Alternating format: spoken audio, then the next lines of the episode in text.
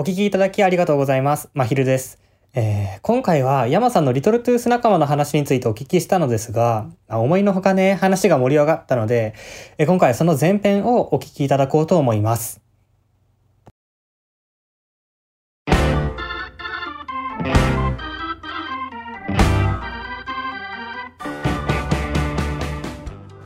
あの日の交差点です。この番組は私、まひるがホストを務め、皆さんとカルチャーとの出会い、つまりあの日の交差点に立ち戻り、その延長線上の今について話すというコンセプトの番組。えいつの日かこの番組が皆さんにとってあの日の交差点になったらいいなと思っております。ということで、え前回に引き続きこの方にゲストに来ていただいております。西山と申します。お願いします。よろしくお願いします。前回はね、あのー山さんの、まあ、ラジオとの出会いから今までみたいなところを軽くお話しいただいたんですが、はい。はいそこから山さんの今の人間関係だったりとか、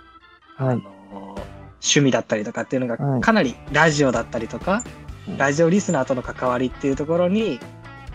えっ、と、重きがあるというか、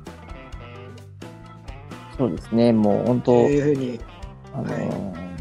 もうほとんど今遊んでる人たちはみんな、基本的にラジオのリスナーの人だったりする人多いんで。うんうん。そのあたりの話をはい。お伺いできたらなと、思い。ます。はい、思い。ます。うん早速なんですけど、はい。まず趣味やかの概念がなかったっておっしゃってたじゃない。ですか。はい。そこから作ってみようかなと思ったのはどうい。うきっかけだったんですかそうですね。ななんでだったかは覚え出せない。ですけど、なんかだんだん、ちょっとずつオードリーのオールナイトニッポンが盛り上がり始めてきてて、まあなんかこう、ちょっと聴取率が結構伸びてきたりとか、こう、あのーだんだんしてった時、知名度がちょっとずつ上がってきたぐらいの時に、あの、ああ、なんか、トゥートゥースというか、そういえばラジオリスナーの人ってどんな人がいるんだろうかみたいな。うんうんうん。ところが出発点だったと思いますね、大学。それでなんかその後にちょっとした後にイベントとかがあったんで、まあそのタイミングもあって、なんかや作り始めたと思いますね。確うかんうん。で、そこで作られて、少しずつリトルトゥースとつながり、そうですね。うんうんうん。でそこから、はい。実際に、それこそオフ会じゃないですけど、はいはいはい。みたいな会うっていうところに持っていくまで、実際にそこに行くまで、どんな経緯で行かれたんですか？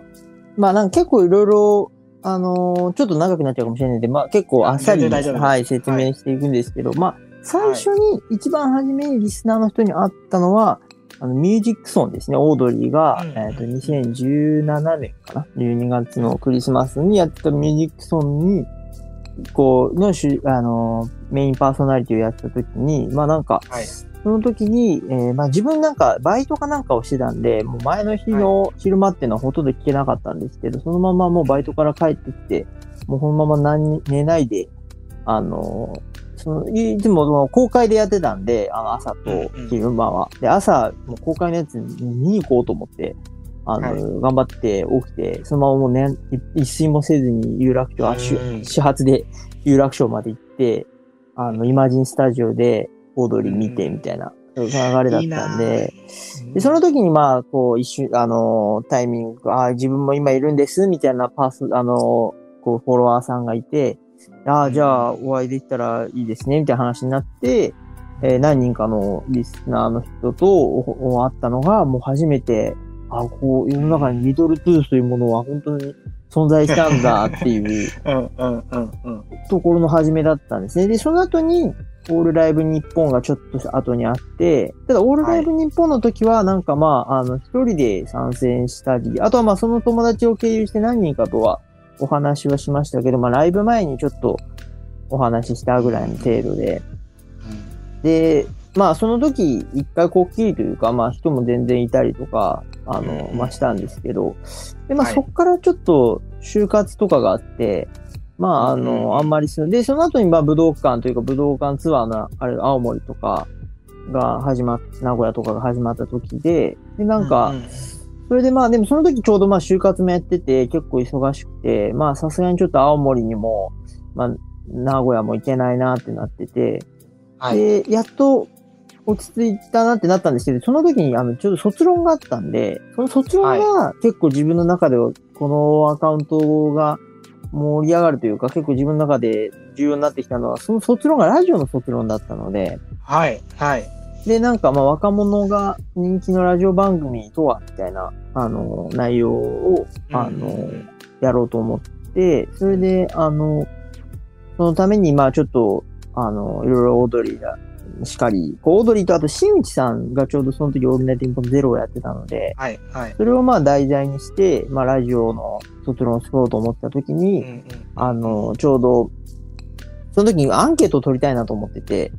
はい。ただでもラジオリスナー、友人に全然いなか全然いないというかもうほとんどいなかったんで、もうじゃあもうフォロワーに託すしかないぞと、もう僕の卒論のその根拠になる部分で一番重要なところだったんで、うんうん。もうこれはもう頼むしかないと思って、でも全然その時、あのまあリ、そのフォロワーもまあ多分100 200人とか300人とか、まあそんなもんだったのかな、多分。なんか全然少なく、その正直少なかったんで、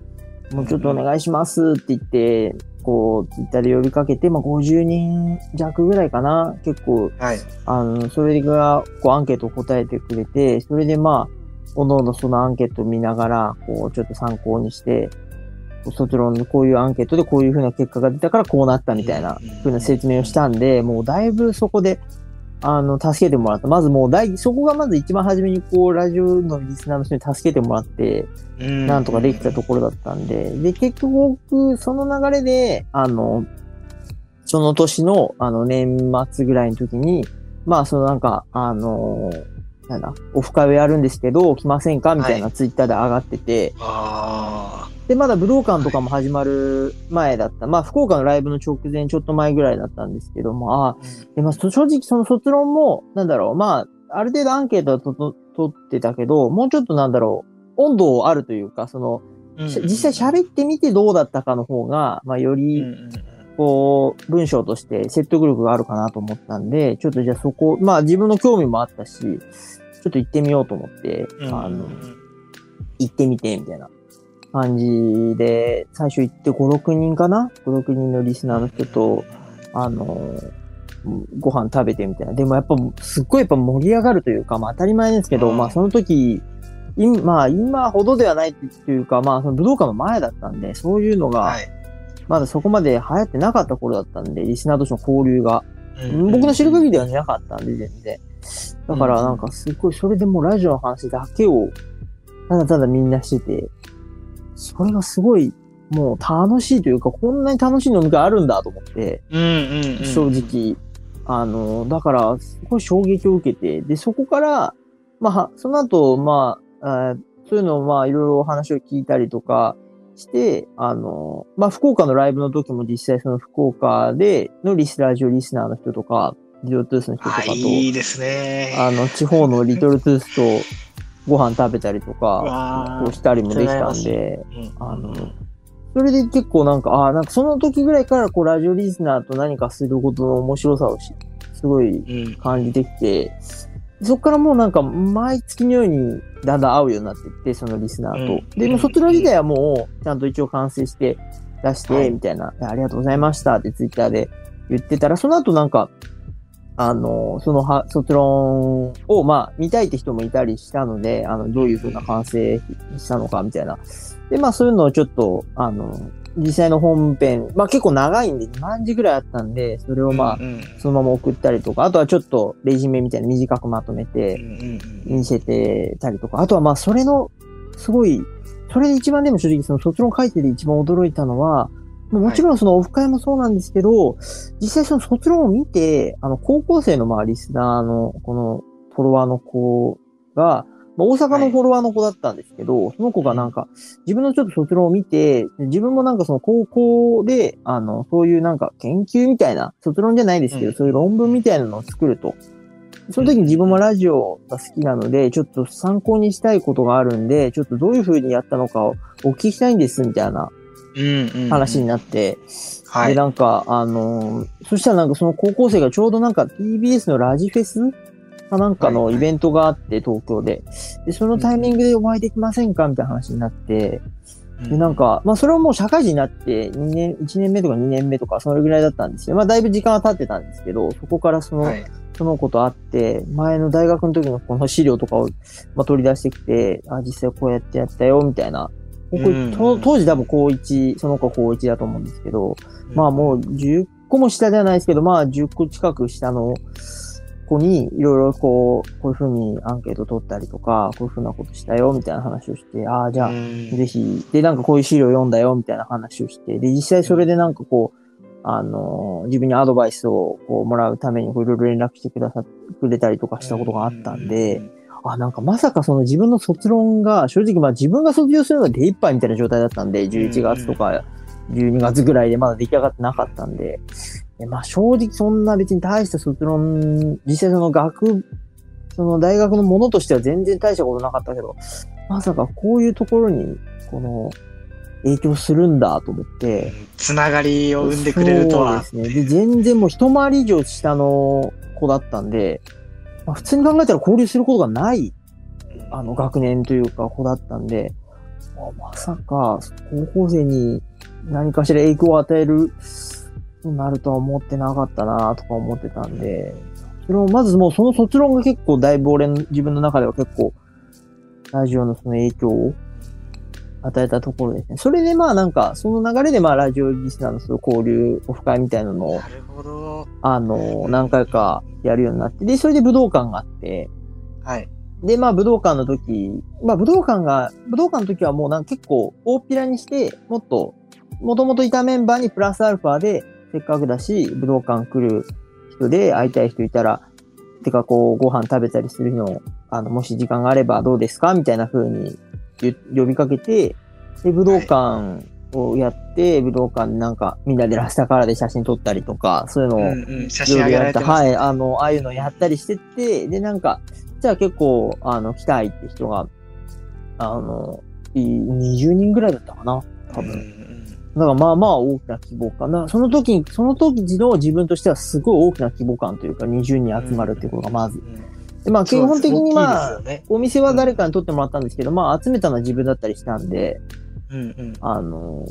こういろんな人に話を、話しかけながら、うんこうですよね、ああですよね、みたいな、こう、ラジオ、そのライブの感想とか、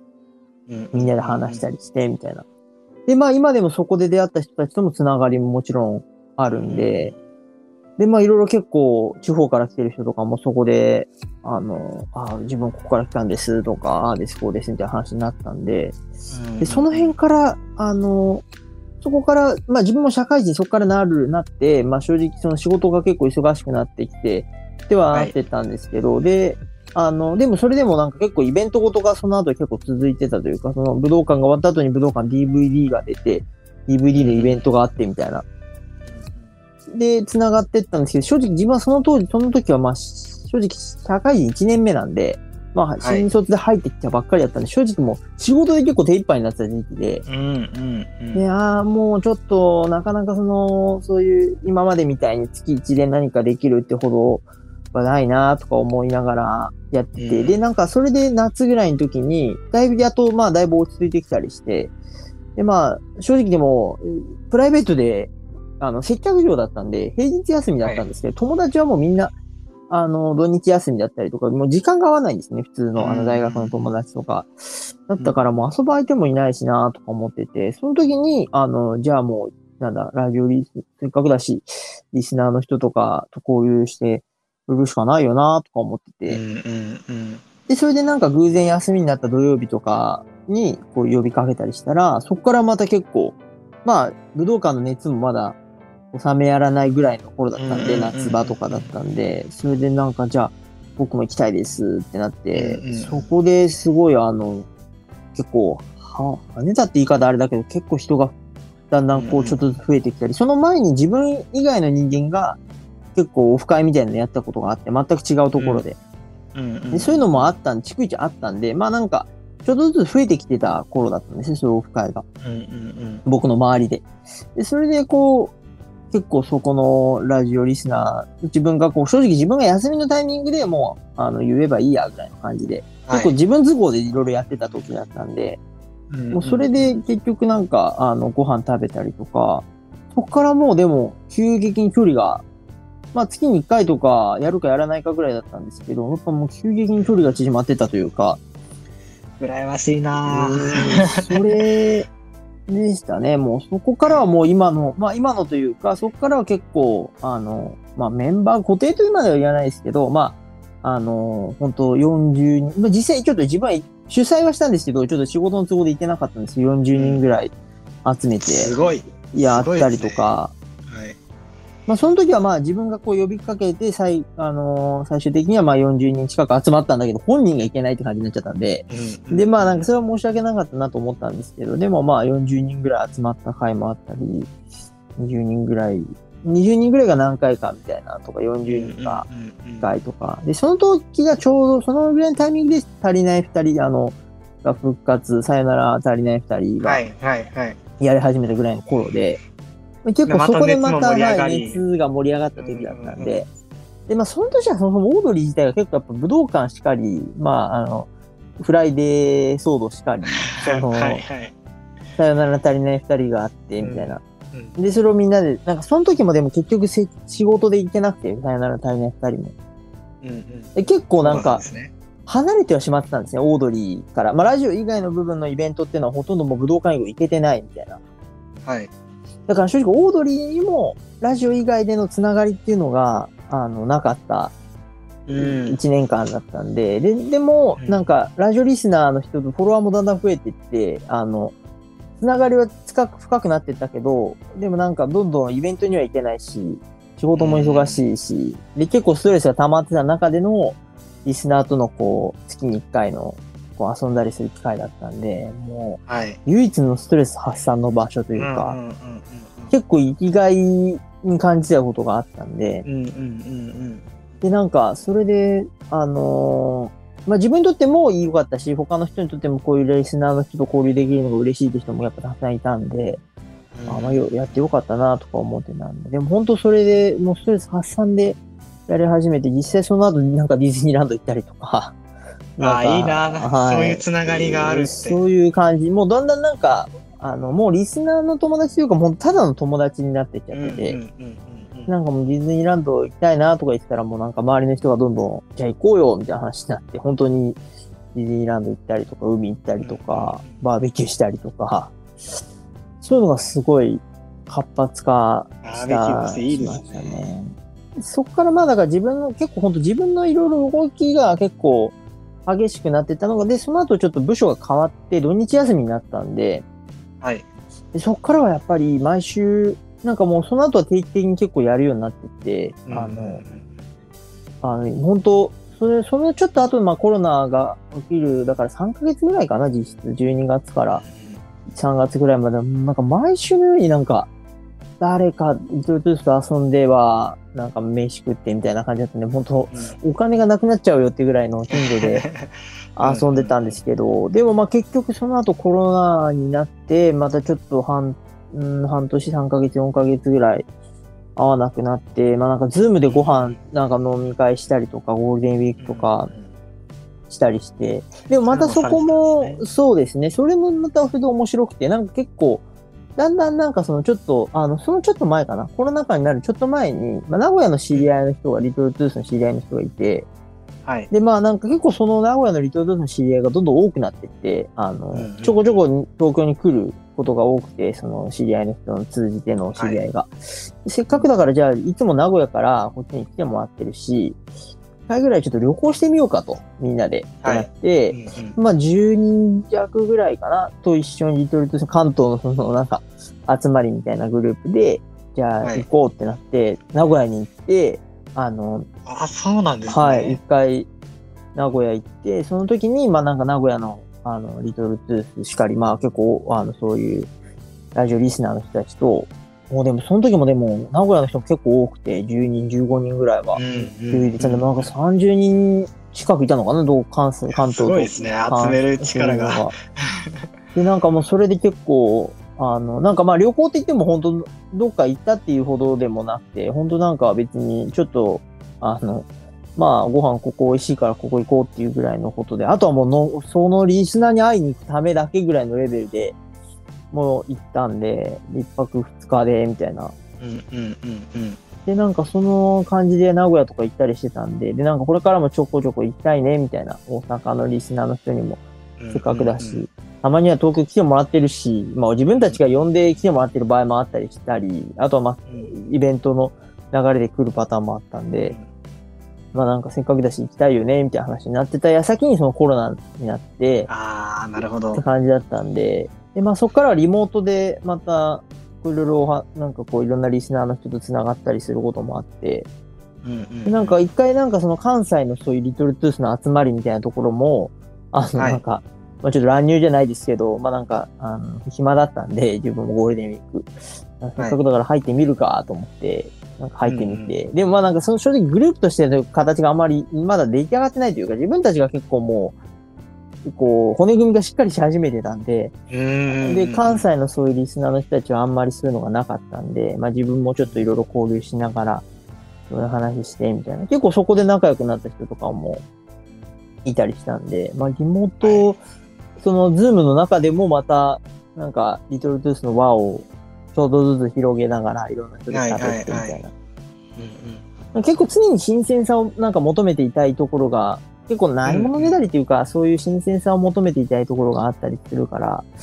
うんうんそれで結構そういうリモートでそういうのしたりして、で、それでなんか緊急事態宣言とかが終わって、まあなんか結構 GoTo とかが、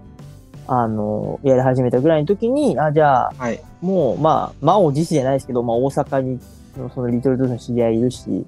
まあ行ってみようか、なんて言って、それでなんか、まあ東京もちょこちょこ集まる、そういうリトルトゥースの友人とかと集まるようになってきた流れもあったんで、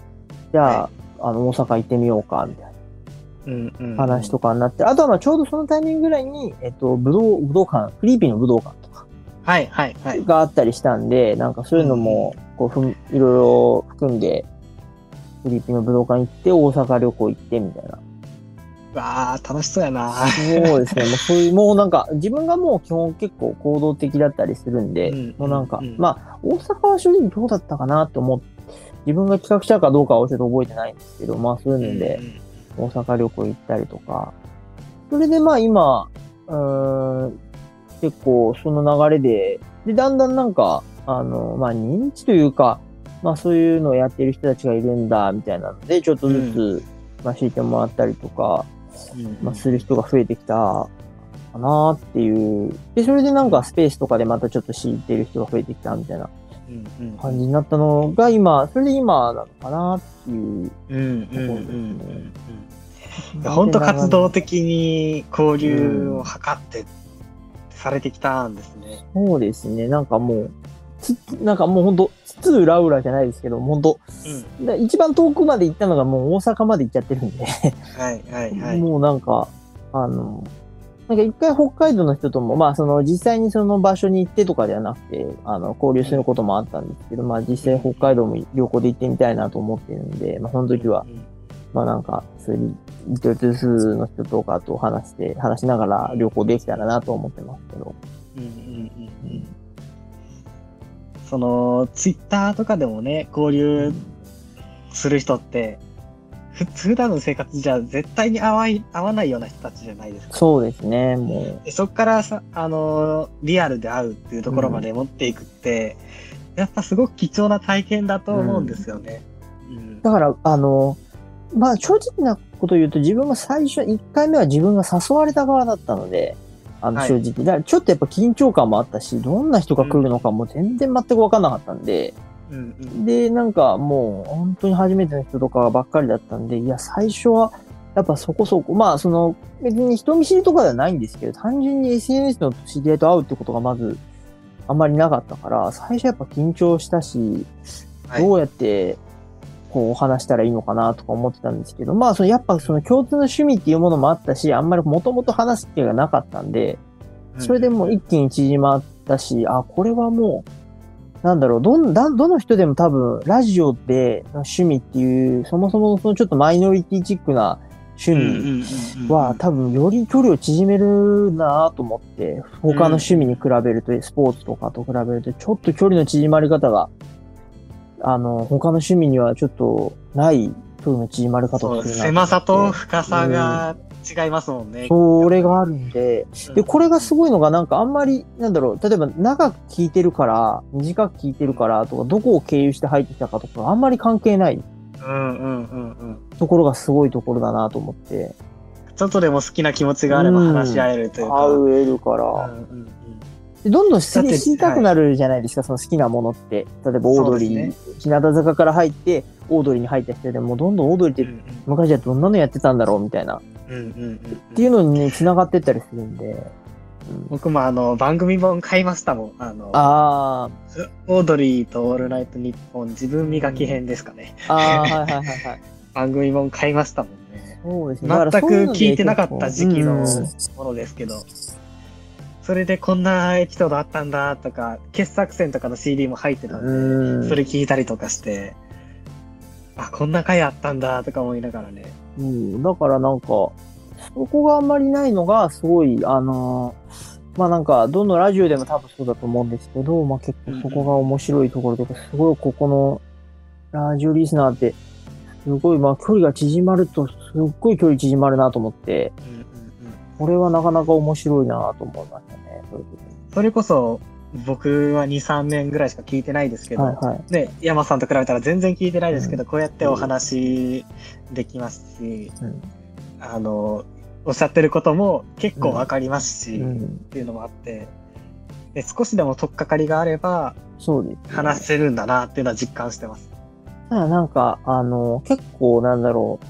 まあ、葛藤、葛藤とまでは言わないですけど、結構悩んだ時期もあって、そのリスナーとの集まりとかも。なんかまあ、はい最初の方というか、最初はまあ自分がホストではなくて、呼ばれる側で行って、楽しくて、だんだんホストになってって、まあ楽しくて、で、実際自分がこう休みの日にこう集めたりして、結構自分都合でやってたところだったんですけど、だんだんなんだろう。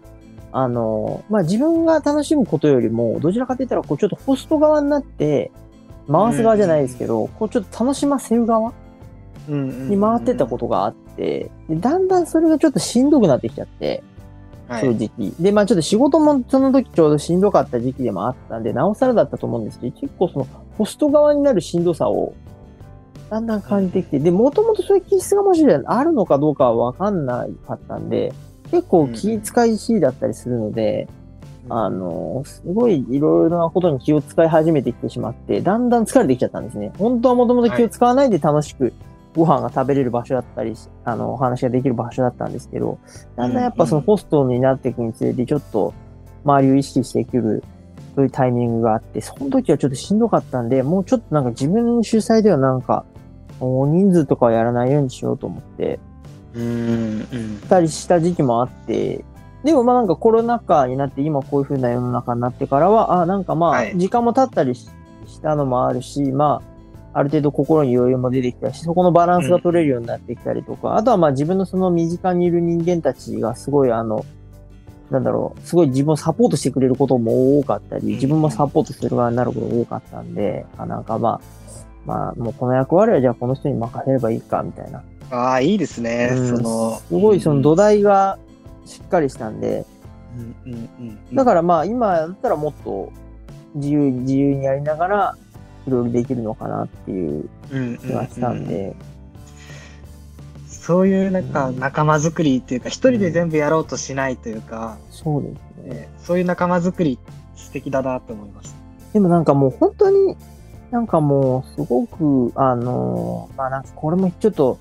あまり人によってはいい風に聞かれないかもしれないんですけど、結構、はいはい。運もうただ単に運が良かったっていうことがもうほとんどそれで、あの、実際そのなんだろう、あの、正直ラ、オフ会とかって一回やったらやらないじゃないですか、正直、継続的には。いくら楽しくても。実際そのラジオの話に盛り上がってはいるけど、実際人間性として全くあ一緒に会うか会わないかところの友達関係ではないから、うん一回こっきりかなとも思ってたんですよ。で、実際そのラジオリスナーの友達で、青森かなんかのライブ終わった後に、もうライブ盛り上がって一緒に、あのーなんだ、その青森の後、ライブの後に打ち上げというか、そういうのでオフ会みたいなのをやったんですけど、はいやっぱちょっとなんだろう、まあ僕らが思ってるラジオリスナーのイメージが本当人見知りで、まあ正直話してもこう、キャッチボールが一回しか続かないみたいな。はいはいはいでも。その話を聞いても典型的なラジオリスナーの人のあ集まりだし、これだよなと思って最初のイメージしてたんですよ、自分がうん。うんうんうん正直なことを言うと。あの、はいだから、あ、まあ、でもそうだよね、みたいな話になって、なんかその時の話も面白くて、その、そのラジオリスナーのその自分の知り合いのリスナーの人何人かが主催で何人かが集まってやったんですけど、まあ何人かのその自分の知り合いの人間は、もう友達同士だったんで、なんかその二人はすごい仲良く喋れるんですけども、それ以外の声が聞こえないっていう。か、もうなんか全然喋ってなかったみたいうんで。なんかもうその青森の居酒屋もなんか、なんか能じゃないですけど、なんかそういう演劇みたいなの流れてるらしいんですよ。なんかなんて言ったらいいんだろうな、音楽、三味線みたいな。その音だけが聞こえてくるみたいな状態だったらしくて、ライブ後のテンションの盛り上がりとは違うだろうみたいな話になってて、で、俺その話を聞いて、それすごい好きで、ラジオリスナーっぽいなと思ってて、まさに想像上のね、ラジラジオリスナーそのもの。そうそうそう。だから最初のその1回目の主催の人も、まあ同じその主催の人なんですけど、その時も、いや、だいぶ不安だったみたいな。でも、よかった話してくれる人たちでみんな、みたいな。うんうんで、結局その1回目のつながりの人も何人かやっぱりちょっと仕事で忙しくなっちゃったりとか、まあなんかそういうのでちょっとつながりが薄くなっちゃった人もいましたけど、でも何人、やっぱでもそれでも、ちょこちょこ交流したりとか、まあ連絡取り合ったりとか、あと実際に会っても会って、ずっと会い続けてる人もいますし、で、その人たちとかはすごい今、自分が社会人で仕事してたりする時とかも、大学の時を唯一知ってるぐらいの人たちだったんで、はい。正直自分がだから社会人になって仕事してることにちょっと感慨深いというか、なんかその、あえーなんか山ちゃんが仕事してるんだ、みたいあ。な。なんか大学で卒論を頑張ってるところで時が止まってる人と止まってる感覚になってるとかもああったりするって話を聞いたりしたときに、ああ、まあそうかと思って。でも今の友達の大半はその社会人になってからの友達だったんで、で、それもちょっと衝撃的だったというか、社会人になってから友達ができるとまず思ってなかったんで、普通に考えたらないじゃないですか、そんなことって。そうですね。だけど、社会人になってからの方が、友達というか、その学生時代の友達以外の友達に関してはもうぶっちぎりで多いんで、うんうん。まさか社会人になってこんなにいろんな人と交流するとは、うん、まあ思ってなかったのでう、んうん。まああの正直、それが一番だからちょっと驚くというか、うんうんうん。うん、それでなんとか助かった部分があったんで、でも本当そういうつながりを、それ以降つながっていけるような人間性の合う人たちが多かったんで、うんそれ以降もたくさん20人とか、そう40人とか、もちろん全員ではないんですけども、本当一部の人だったりするんですけど、会った人とか、そのこう継続的に会う人とかは、うんうん。ただ実際コロナ禍になってより会えなくは、人数がこう制限されて会えなくなっちゃってますけど、でも今でも、こう会いたい、あの、最近は全然会ってないけど1人ぐらいは、でも実際会ってみたい人とかもいますし、なんか、ちょっと離れてしまってるけど、もう一回、あの、ちゃんとお話ししたりしたいなとは思ってたりするんで、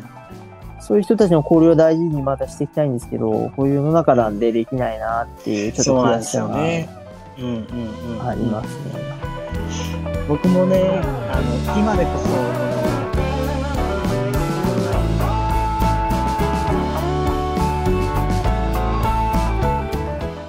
そ、はい、前編はここまでとなります。